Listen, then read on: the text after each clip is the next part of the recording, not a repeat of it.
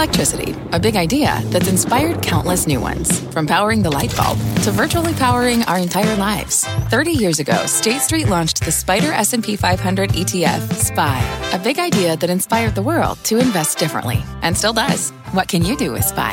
Before investing, consider the fund's investment objectives, risks, charges, and expenses. Visit ssga.com for a prospectus containing this and other information. Read it carefully before investing. SPY is subject to risks similar to those of stocks. All ETFs are subject to risk, including possible loss of principal. Alps Distributors Inc. Distributor. I'm Scott Wapner, and you're listening to CNBC's Halftime Report, the podcast, the most profitable hour of the trading day. We record this live weekdays at 12 Eastern. Listen in. Carl and John, thank you very much, and welcome to the halftime report, everybody. Hope you're having a great Wednesday. I am Brian, in once again for Scott, and stocks are jumping. We got decent results out of Nike, FedEx, consumer confidence on the rise. So, our fears about an earnings recession may be a bit overblown. We'll talk about that and inflation. That's not all that's going on in the macro markets. You got reports maybe of China pushing Putin to engage in talks over Ukraine and the rebalancing of a massive JP Morgan quant fund that could be generating some big time buying as well. Let's hit it all with Brenda Vingiello, Steve Weiss, Joe Terranova, and Jenny Harrington. Before that, let's get a check now on your markets. They are up. The Dow is up 495. That is 1.5%.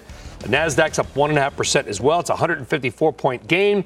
And the 10 year Treasury yields at 3.68%. All right, let's kick it all off Stephen Weiss, we got a lot going on today. We got numbers out of Nike, we got numbers out of FedEx, consumer confidence. I pointed to a couple of other things that maybe others are poo pooing. To what do you ascribe today's sort of sudden strength to? I, I think it's uh, it's optimism that's probably uh, not really uh, justified. If uh, Nike and that, I guess that's what most people point to, Nike and FedEx reporting, I would say Nike, a really good quarter, FedEx, an okay quarter. But but here's the story of those two. Let's talk about FedEx first. FedEx has missed what four out of the last five quarters. So finally, with a new CEO, they got religion and set a bar that they could beat. So they're talking about slowing, continuing next year. Nike, similarly, they missed the last couple of quarters. Inventories rose. They're paring down inventories. Frankly, if we had every company report a disappointing quarter or quarters prior to what we're going to see in the fourth quarter and set those bars so low to reset, then I'd be bullish. But that's not the case. What we're going to see going forward is that companies are going to miss and earnings in the S&P going to decline. So we've seen these kind of pops before because let's face it, markets go up most of the time, 90% of the time, and people are generally bullish. People are generally optimistic. But this rally is going to fail. It's the late Christmas rally occurring, what, two days before Christmas. So it came much later than people expected. I don't think it's sustainable. In terms of China pushing uh, Russia talks, well, let's see how that works out. I don't think Putin's going to kowtow to Xi or anybody else. Yo. He's got to figure a way to get out of there and he wants a territory. But it was so on the tape. But it was on the tape, Stephen. That's why I brought it up. It was on the tape. People were talking about yeah. it. I had traders sending no, it to me. You have this J.P. Morgan quant fund, which is way too wonky to go into, but you know what I'm talking about. That may be driving a bunch of call option buying because this massive rebalancing. Yeah, there it is massive rebalancing. That's what we'll see into the end of the year. It's a quarterly rebalance, yeah. and then it's on steroids because it's annual rebalance, and you have to adjust for uh, definitely your 60-40 portfolios, meaning fixed income, your credit, and your equity portfolios. Get through all that noise, though, and what you've got is a yeah. slowing economy, and you can't fight the Fed. You can't say, I'm joining the Fed when the market goes up and it's free money, and say, no, the Fed's not going to be right in declining, in hitting the economy, declining jobs. So I'm still bearish. Sure, you can. It's you've been on social media, Weiss. You could change your views every single day and sure. justify it. It's, it's, it's like a national hobby at this point. All right, Brenda. Let's. I'm, my, I need my heart to grow two sizes too big. I'm a little bit grouchy today. Eh, there's no way Nike's mildly better than expected earnings are driving a 500 point move in the Dow. Is there? I mean, is that literally it? No way. Well, I think it speaks to just how negative things have become, right? And over the last several weeks and even throughout much of this quarter, we've had strategist after strategist come out, talk about how horrendous earnings are going to be in 2023. We have a consumer sector that's really over inventoried. So I think hearing from Nike, clearly a bellwether within that group, that you know things aren't as bad as everybody expected. And by the way you know the inventory clearing process is going a little better. Maybe if we look through uh, to other names within that group and assume that you know maybe the inventory problem will be behind us uh, when mar- mostly behind us after we get through the holiday season that maybe things aren't quite as dire as we're expecting that they might be next year. So i think there's a little bit of that at play. Obviously it's one day coming after several down days so a little yeah. bit of a rally but nice to see that positive fundamental news and and jenny there will be talk about you know, earnings, earnings recessions, et cetera. Evercore's annual note, by the way, notes uh, that you can have earnings go down and stock prices still go up. We think that they must go down in tandem. That is not the case. Evercore points to 1970 and a few other years where earnings in the S&P went down, but the markets overall went up. What is your take on the numbers that we have seen and what we should expect out of earnings, a quote recession, and the markets? Well, I think if earnings go down and the market goes up, that means you've got the valuation, the multiple improving. And I think when we're at 17 and change times, which is what we're at right now, I don't think that's a likely scenario. Prob- I don't know what the multiple on the market was in the 1970s, but I'll bet it was a lot lower than it is today. So if the market were at I don't know, 13, 14 times right now, I would say, sure, that's plausible. Earnings could, could go down and maybe we get back to 15, 16 times multiple. So I don't think that math works anymore. I'm actually more in the Steve camp, which I hate, although I don't share his level of pessimism. But I mm-hmm. look at this period that we're in as one of enormous recalibration, mean reversion. We are digesting 10 years of excess, excess valuations, excessive behavior, excessive liquidity, and we're digesting that. And that's not going to happen in a year. So if we end the year where we are now, which is down, what do we like, down 19% ish right now, I'm going to consider that a victory for the digestion process. I actually feel better today about 2023 than I did a couple weeks ago when the market was a bit higher. I think just because we're working off of a lower level right now, it seems like the prospects going forward are easier. That's not me being enthusiastic. Um, but I think we're in this tough, hard work consolidation period. No. I think money can still be made, but you need to choose your stocks very, very carefully and you need to work hard for that money versus the rising tide that raised all ships for the past five, ten years. You can't just play the you can't just be in the market and get it, but you can still make money. So I'm I don't know. I'm encouraged. Well, how, Jenny, I how? how do we? I, I can't. I'm trying to. It, it feels like sort of lukewarm grilled chicken from the market's perspective. I'll eat it, but I'm not going to enjoy it. And so, how do we make money in this market? Well, I know this has become completely cliche over the past several months, but it really is. You need to change the playbook. The playbook that last that worked for the past decade will not for the next. So I think that you look for companies with cash flow, dependability, and really legitimate, predictable earnings growth, mm-hmm. plus a very, very um, reasonable or rational valuation. So you want to look for things. Um, you know, I added Kohl's stores a couple weeks ago, and and that is a stock where I think the anticipation of negativity drove the share price to an excessively low point. So that's already had its recession in the share price, in the behavior. I think you can pick things like that off mm-hmm. um, and make money. And by the way, there's a, there's a huge dividend yield on the stock right now, nearly seven percent.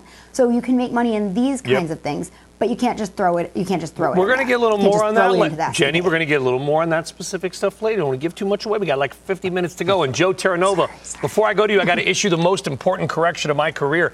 The Grinch's heart didn't grow two times; it grew three times. It was two times Three. too small. Three. So I, you know, I should probably just retire or quit right now. Uh, that aside. Joe, you got my point about earnings that, that Evercore is noting. I'm not saying to, it's 1970. I myself was not alive in that year. That earnings can go down, markets can still squeak mm-hmm. out some small gains. Would that be something you expect maybe in the first half of next year, or do it, does everything go down?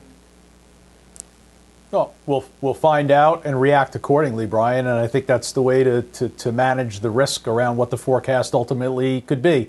We know walking into 2023, a potential earnings recession is on the table. What do you do in advance of that? You try and find companies which do not have uh, the, the, the fundamental evidence to suggest that they would be most vulnerable in that situation. So it's kind of leaning towards what, what Jenny's saying. You want to look at the balance sheet and want to make sure it's more qualitative in its nature. But I think it's, it's important to kind of understand what's going on here today and really what's gone on over the last week. I think investors, traders, all of us alike have been uh, taught a, a significant lesson just on how sentiment and positioning can move markets.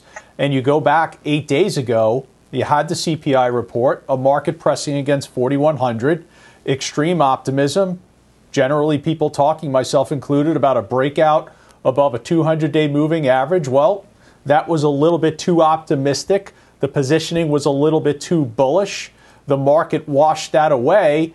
And then you had a day like yesterday where you take the S&P below 37.95. Mm. The market takes a really good punch to the gut from the BOJ and quite candidly, I think it it it digested it pretty well and and stayed on its feet. So I think that's indicative of where we are this week when maybe sentiment and positioning got a little bit too bearish. Last point on all of it, understand liquidity is going to begin to wane as we move through this week. It's going to wane even further next week.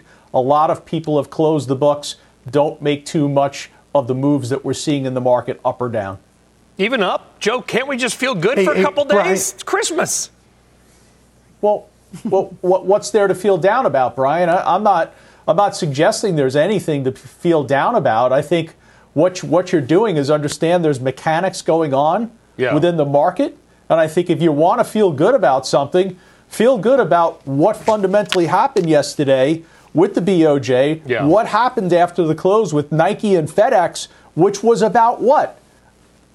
Expectations were incredibly low. That's it. Earnings weren't so Dad, spectacular. I'm going to get a D minus in math. You bring home a D plus, and you expect Dad to be happy. All right. You know what I'm happy about, Joe, is that today's the shortest day of the year, the winter solstice. Every day is longer. But you ask what we can feel bad about. We're about ready to find out because Steve Weiss wants to jump back in.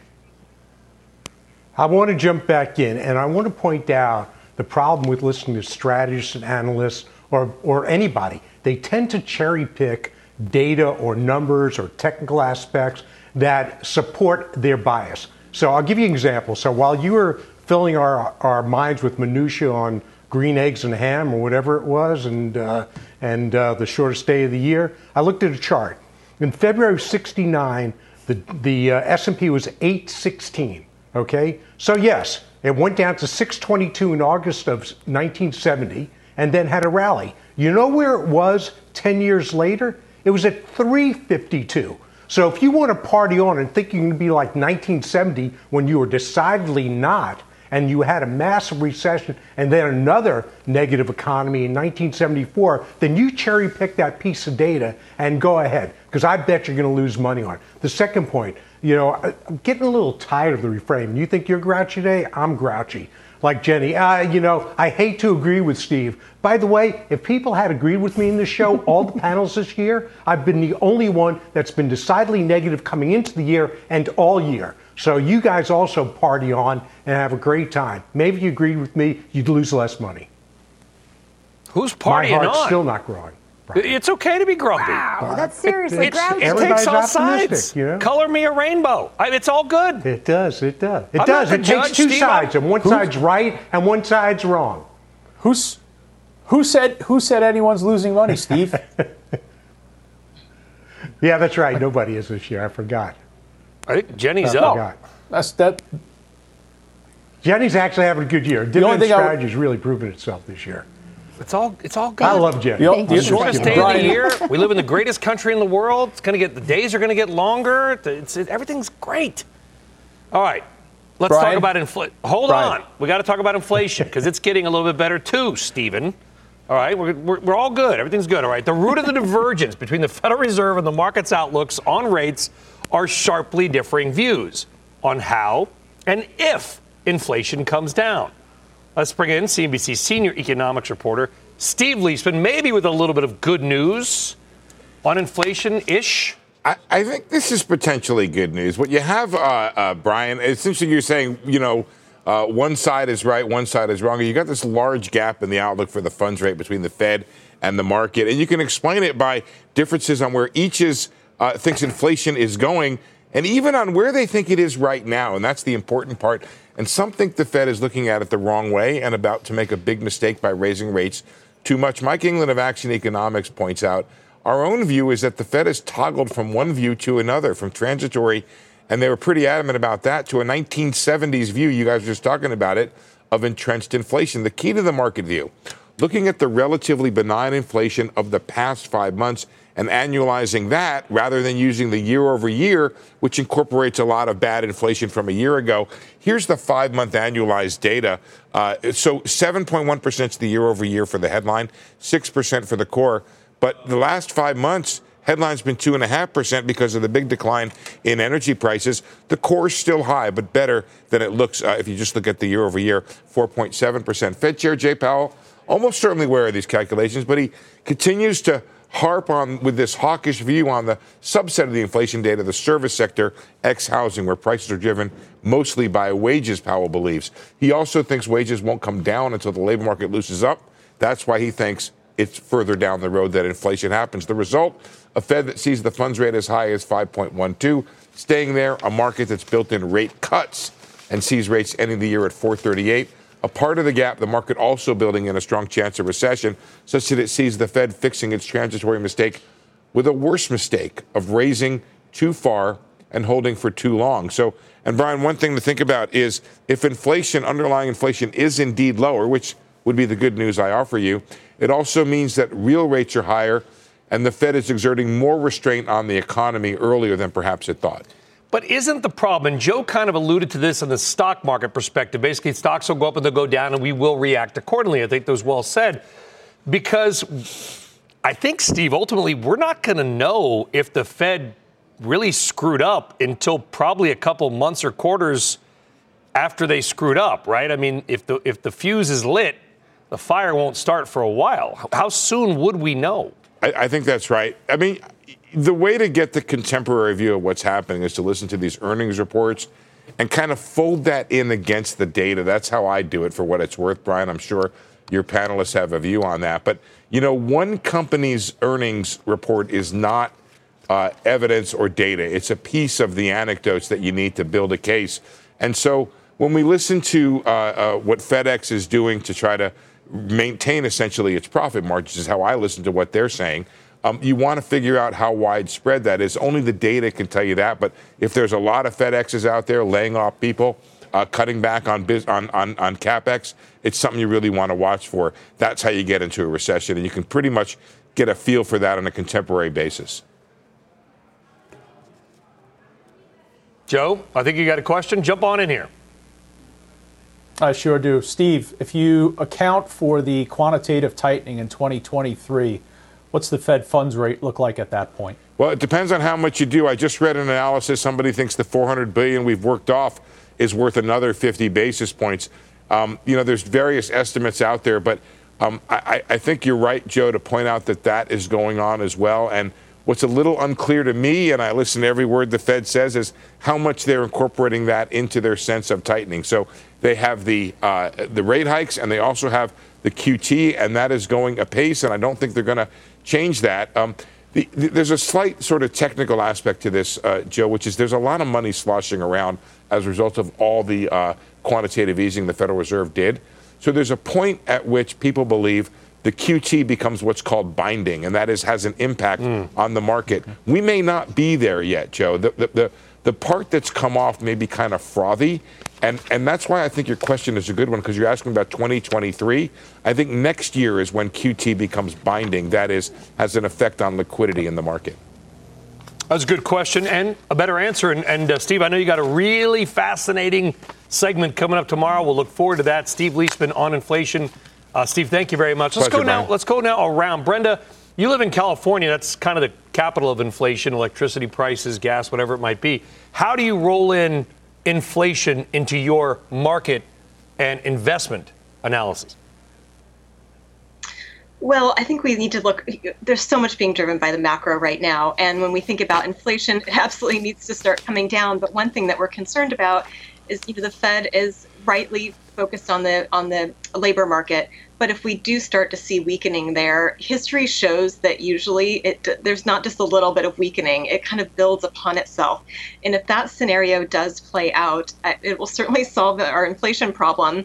But I think it also will put put us into the recession that so many are predicting would happen in 2023. But I think from a very big picture perspective, we look at from an asset allocation point of view, and things like bonds um, are much more attractive right now. So I think um, those would be protective in an yeah. environment scenario like that. I guess Jenny, if somebody said to me, nobody cares what I think, but if they if they did and they said, why why would give us a reason to be optimistic heading into the new year? I probably my I don't have some great wisdom. I would just say everybody's so damn bearish. Maybe you take the other side of the boat. Well, I think you could you could go to the Yardeni claim, which is this, or the Yardeni phrase, which is this will be the most anticipated recession in the history of mankind if one comes about. And so, what you could argue is is that stock prices have already discounted some very very bad case scenarios. Mm-hmm. So I think that's kind of where you could have upside. And if in fact earnings aren't as bad. You know, right now I think estimates are for $230 earnings on the S&P 500. If that holds up, I would consider that a victory because even though people are saying 230, really we're all thinking kind of like 225, 220, maybe worse. Some mm-hmm. strategists are out saying 200. So stock prices are reflecting that. And I think that's where you could get upside in 2023 in that 2022 overly discounted terrible outcomes. You see the theme today, guys? It's, it's the winter solstice. Every day is getting longer. It's Sully side up for the rest of the show. All right, up next. It's it the heart growing three sizes. That, that's it, because it was too small. Our chart of the day is coming up. It is one of the stocks leading today's gains after strong earnings. All right, one week up 5%. What is this mystery chart? Well, if you're on the radio, you're out of luck. TV people will tell you. Halftime report is back in two.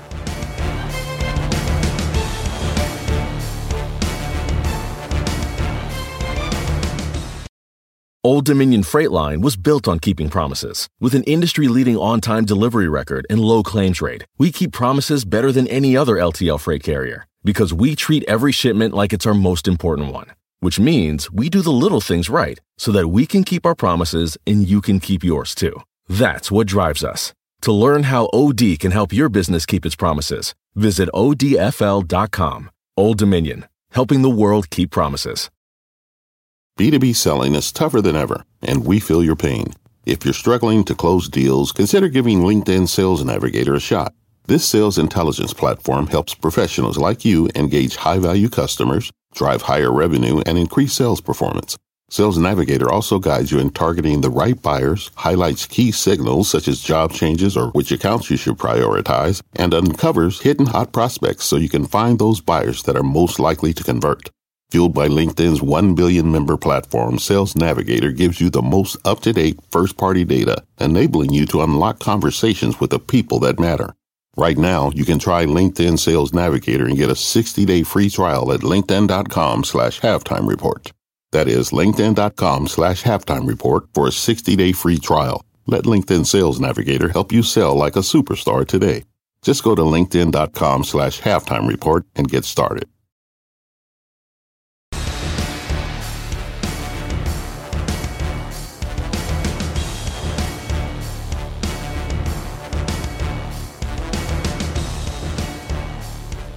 All right, welcome back to the halftime report. All right, let's look at Nike. You you got it. That's our chart of the day, obviously.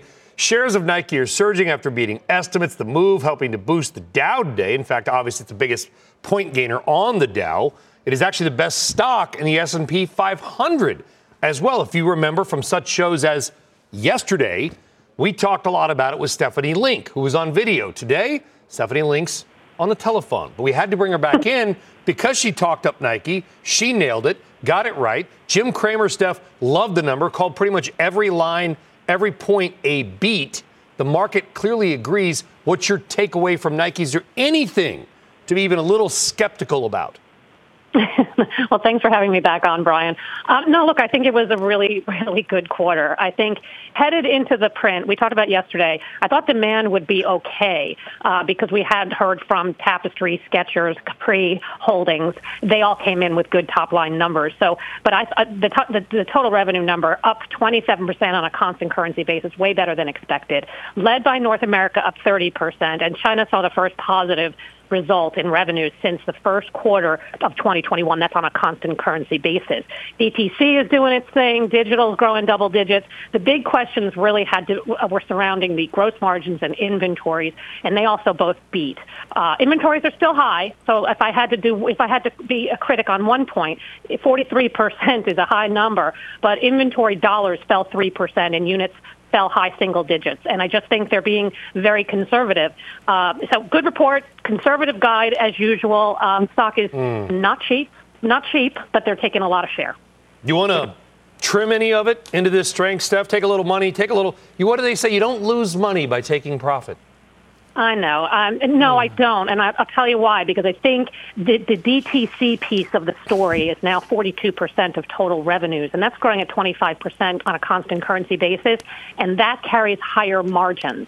And so I think the margin recovery story is just in the early innings. Stephanie Link, we'll let you go. Thanks for calling in. Nike, an important story. By the way, an important story that maybe is under the radar, but now won't be because we're going to talk about it on national TV, is Footlocker. Footlocker getting a huge lift from Nike today. Their fourth quarter guidance indicated that total sales and comp store sales will be down, but the stock is up today. Jenny Harrington, the stock is up big in the last couple of months, down in the year, but big over the last couple of months. You bought it a few months ago. Same question to you. Are you going to trim any FL into strength?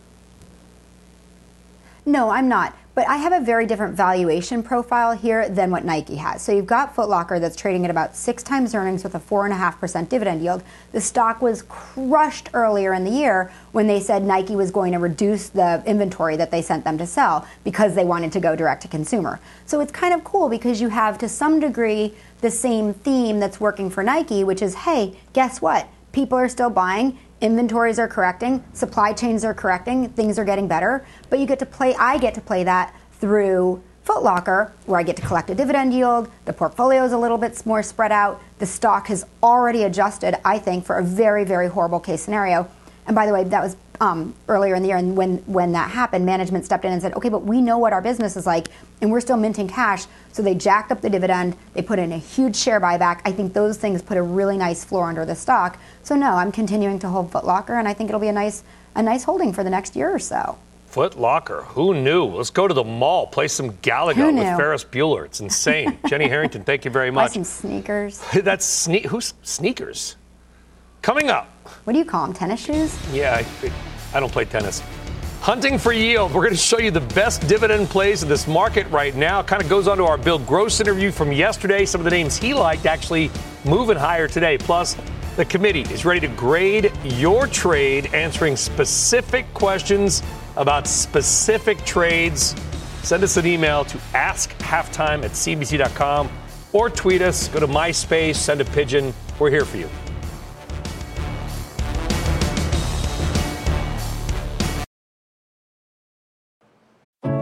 What does it mean to be rich? Is it having more stories to share or time to give? Is it being able to keep your loved ones close or travel somewhere far away? At Edward Jones, we believe the key to being rich is knowing what counts.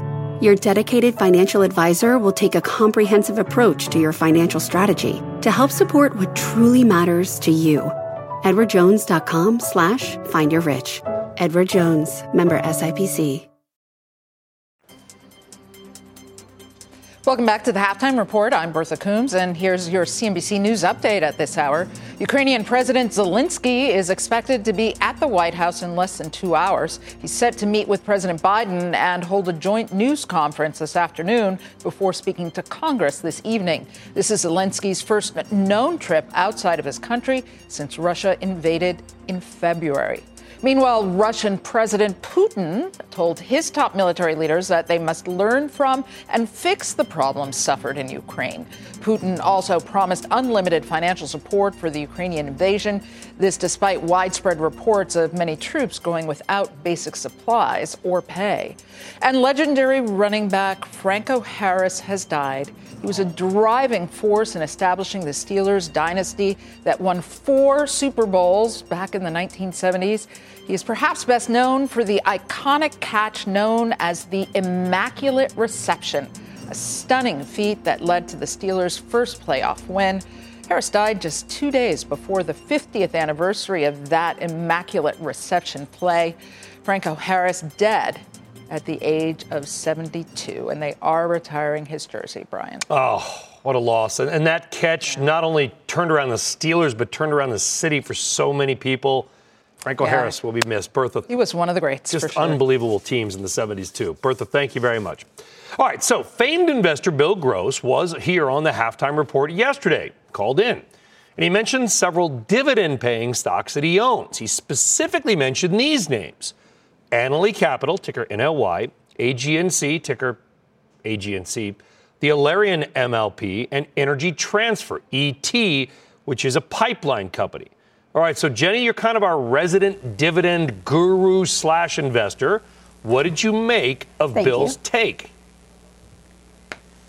Well, I actually don't like three of the four. I don't like either of the mortgage REITs. And the reason being is for me, when I'm trying to construct a dividend portfolio, my primary goal is to create a pipeline of income that is going to be completely resilient through horrible situations like the great financial crisis and March of 2020. And those two mortgage REITs, you can't say that for. We do not know how they're going to perform and how their portfolios will hold up in a time where interest rates are very dislocated. And what you saw coming out of the great financial crisis is those kinds of companies were totally destroyed. The dividends were slashed. There was permanent capital destruction there. Um, so I steer clear of mortgage REITs all the time. The Alerian MLP ETF I have a problem with because if you really dig into MLP ETFs, there's a nasty double taxation there. And so you don't actually, you have something always working against you. So I don't like those. Energy transfer pa- partners I own in the portfolio and I like very much. This is a classic kind of old school MLP. You do have a K1. If you hate K1s, there's other pipeline companies that you can own. So that's what I think of, of those four picks. Conceptually, I love the fact that he's out there talking about high dividend yield stocks. Yeah, and Energy Transfer, as I noted yesterday, if you missed it, Kelcy Warren, the founder and executive chairman, has bought more than $100 million mm-hmm. worth of Energy Transfer himself this year. We do it in this in insider buying segments on Worldwide Exchange. Joe Terranova, very quickly, dividend stocks. Are they? They're not too heavy in the Joe T, but you got to take on them. Well, Steve Weiss may not know this, but he owns Energy Transfer Partners indirectly through Joe T because it's a name that we own. Um, in addition to that, personally, I own Visa, I own Deere. Those are two uh, dividend plays with five year dividend growth uh, in double digit terri- territory. And then Devon Energy is another name that I would offer in the energy space as well. It's also seeing the revenue growth besides the dividend growth of the last several years. So those are three names that I could offer. Brenda? Yeah, I think to the extent that there's a high correlation between high quality companies and companies that pay dividends, it's a good place to be. But I would say if you're owning something just for the yield, I think the risk reward in bonds right now is a lot better than many high dividend paying stocks. Um, when we think about yields of 5 to 7% in some cases for investment grade opportunities within bonds, I just think it, it's, it, it it's become a huge game-changing move that's happened over the last year in the bond market. So I think that's that was the place I would put my money instead of reaching for yield by by adding risk uh, within dividends, some dividend-paying stocks. All right, there you go. Good discussion there based on some of Bill's stock ideas, which, by the way, like the market, rising today. All right, up next. The committee is ready to grade your trade. Reach out to us via email or Twitter, and we are back grading some of your trades coming up.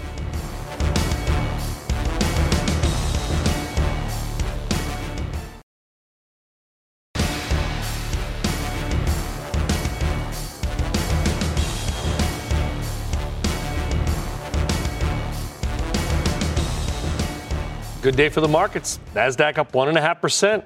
You're welcome. All right, time now for Grade My Trade. First up, we got this is the global edition, by the way. We got a trade from Shekhar in India. Shekhar bought Tesla at $157. So he's down. Brenda, you own Tesla. What are your thoughts on the stock now trading at a low and maybe what should Shekhar do? Yeah, I think if we look at the stock today and look at the fundamentals of the company and take Elon Musk and Twitter out of the picture for a moment, we see a story that's markedly different than what the stock price is, suggest- is suggesting. But I think if we look going forward, you know, the multiple is not cheap, but it is trading at less than the company's projected growth rate, which continues to be really impressive. And I think if we look within that top 10 of the S&P 500, Tesla definitely stands out in our view as being a company that really has a potential to grow significantly from where it's at today. So it's been a frustrating uh, stock to hold, but we're continuing to stick with it uh, for those reasons. And I think investors will be rewarded over the long term in this name. And it is an anniversary, Joe. I don't know if you know this, but uh, I didn't either. I was just told in my ear that today's the two-year anniversary of Tesla joining the S&P 500. Tesla two years old today from an index perspective. That doesn't make the holders of the stock feel any no, better. it doesn't. I was trying. Loss of moment. It's it. it's been an epic loss of momentum in this quarter. Uh, there's there's something clearly a dynamic going on with this stock beyond the fundamentals, and I don't think you could sit in it very long and just absorb the losses. There's other places that you could be. I think it traded on the Musk premium for it's a long time. Everybody, too. everybody loved Musk two years ago. Now they suddenly everybody hates Musk. It feels like the stock trades with public opinion on Elon Musk. Who knows? All right, next up, Oscar in Iceland bought Merck at $90.10. Joe, I'll go back to you. How would you grade Oscar's trade on MRK? Probably a B. A little bit late. Um, you could have clearly bought this stock uh, below 80 it was there for quite some time. I think if, if Oscar's looking right now at the stock at 110, maybe wants to take a little bit off, I have no problem with that. I'd stay in the majority of the position, and that's what I'm doing with my personal position. Uh, it's been one of the better trades so far year to date. Steve, you, you had Merck, you sold it. Your take on Oscar's yep. trade? He obviously Oscar's still holding it. Yeah, look, I, I think it's good holding. It's a relatively low beta versus uh, Moderna, which I own. And the reason I sold it is I went in for a trade, and when you're making money, as you referenced earlier, you never go broke taking a profit. Look, some days I regret selling it because I still a cheap stock, still an extremely well run, I think the best run pharma company. But on the other hand, I've got Moderna, which with a much bigger pipeline, a much better balance sheet. Not that yep. Merck's balance sheet's bad, it's not, but but Moderna stellar. So, given my market view, I'd just rather be with Moderna for the long term. I, I, listen, I know on a serious note, Joe, I know we've talked about obviously the pandemic for years, but we have a lot of healthcare issues in this country that are not only not going away, but probably getting worse. If you know what I mean. I mean, do you have a macro take on, on healthcare in general, longer term? I, you know, listen, one year ago, uh, I talked about healthcare, and many others on the show did as well and the, the valuation discount that existed for the sector relative to the S&P. Brian, it was at a, a 30-year discount of nearly 20%. So this is the perfect environment to have a sector which offers you a little offense, a little defense, a little bit of growth, and a little bit of value in your portfolio. And I think you stay with it. You know what's interesting? Steve mentions Moderna, and I think a lot of the viewers, when they hear that, they think of momentum. But I think it's important to understand this is also a stock that has some quality represented on its balance sheet. It's cheap, there's, there's cash there, and it's more than just momentum. So I, I think you have to look at these stocks in the totality, not only mm-hmm. beyond just price movements, but also studying what does the balance sheet look like, what do the debt levels look like, what are the fundamentals, and then address accordingly your portfolio allocation to a sector that I think people should be in. Okay, we're going to move on to a stock that uh, there's we, no other company. Brian, let me just say this: there's no other drug company, biotech company, et cetera, that has the pipeline that Moderna has, nor has 25 billion, a third of their market cap, in cash and no debt. Period. That's high quality. There you go. All right, here's a stock that I've never heard mentioned on this network Mativ Holdings, MATV. And we're going to talk about Rick because Rick bought Mativ Holdings, which is a Georgia-based mem- maker of specialty, you know, fiber optic solutions, adhesives for healthcare, et cetera. Rick bought Mativ at $29. Stock's gone down. He's added more at $19.40. Jenny, again, not a company I, I've ever really even heard mentioned or mentioned much on this network. Rick's down. He's added more. What do you think of his trade? Well, okay, Brian, the reason you haven't heard of it is because it's the combination of Neenah Paper and Schweitzer Mauduit, both of which are very, very old companies that were way back spun off from Kimberly Clark. So they came together for Mativ. So Mativ as its own entity is kind of new. As far as the trade goes, philosophically, I'm giving you an A plus because it's exactly the kind of thing that you want to own in this environment. If you talk to the company, they'll tell you an enormous part of our business is economically resilient. So they make things like when you buy clams at the grocery store, the little netted bags that the clams come in, if you have a bandage, the little white fiber thing in the middle of the bandage, that's what they make. And we just need all of their products for everyday life. Trades at seven times earnings, has an eight and change yield right now. So it's really, really compelling. The downside is when you paid for it 29 for it originally, it got caught up in this whole other leg down in the market where people were really hating anything with a lot of leverage and small cap got sold off. So I'll give you like not an A plus, something a lot worse than that for the timing of your first buy, but I don't know. I think you get at least an A for adding to it at 19. And I think it's a great time and place to buy it now. I think kind of mm. the emotion has flushed out and you can own it and just collect the yield and you know float along. Also, I think it's it, better it, than a bond. Well, good. you're giving it out an eight. Let's also, if old Rick is sitting around the Christmas table and someone's like, "Quick, what's a company based in Georgia that's a former, formerly known as Schweitzer Mauduit, spun off of Kimberly Clark?" Rick's gonna know the answer and Rick will be a hero to his friends. Yeah, it'll also kill the dinner conversation. That's it, Rick. I think dominating. it would ruin the Christmas dinner conversation. That's it, though. Jenny. That's what we talk about. All right, keep your trades coming hey, in, folks. Hey, hey, Brian. yep, here we go. Go ahead, Steve. Or Joe. Early, so I can we end the show early so I can roll out, run out and buy my daily bag of clams. Your daily bag of clams. Stuff we use every day, right? Oh, uh, yeah, we made, Jen, Jenny mentioned that you they everyday items like clam bag holders. I got to go get one. I haven't got one today. All right, how about deer netting? That's it. It's a chili and a milk. Guys, thank you very much. Up next, Mike Santoli will join us with his midday word. You got two minutes to go get your bag of clams, unless you have a shellfish allergy. We're back right after this. Let's get your midday market word at the NYSE with senior markets commentator Michael Santoli. Mike, what are you looking at today?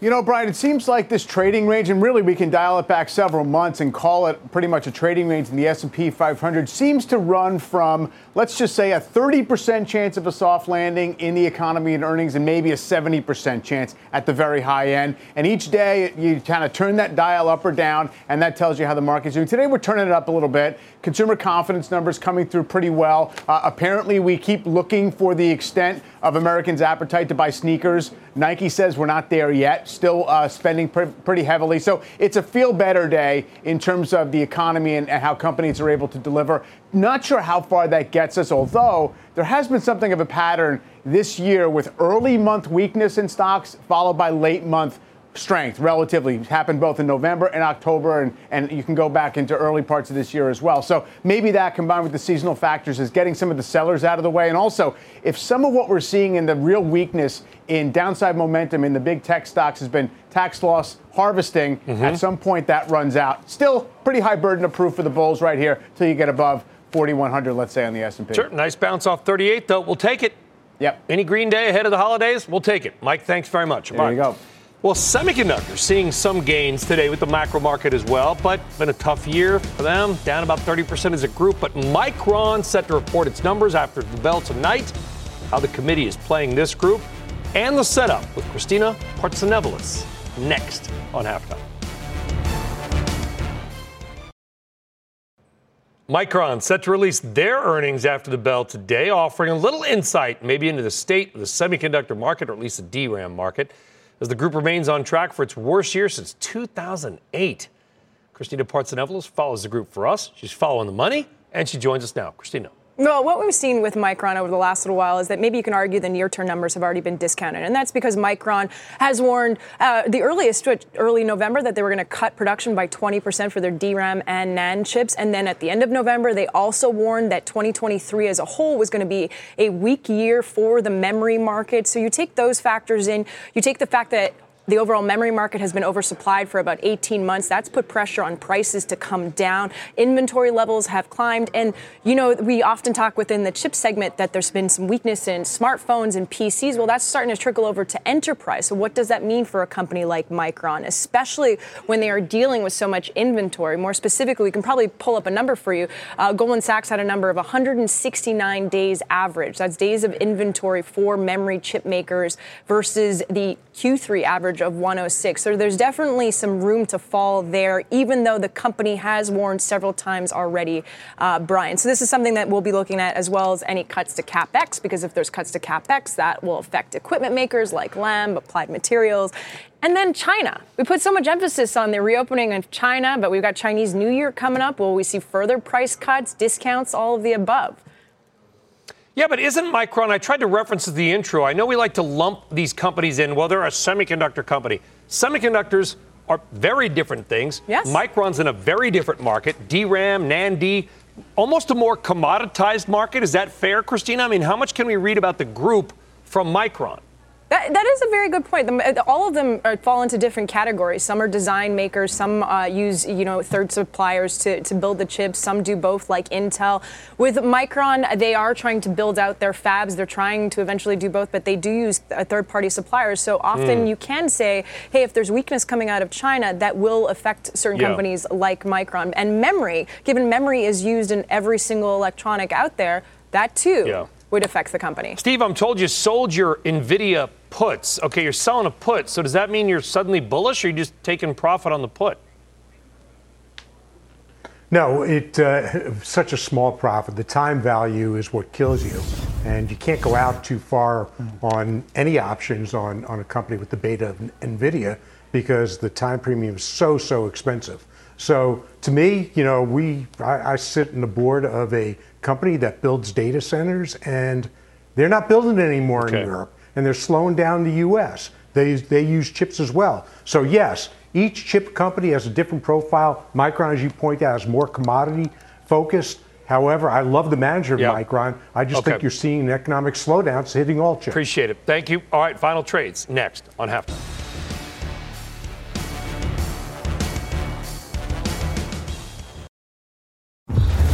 Time for final trades. Joe, kick it off.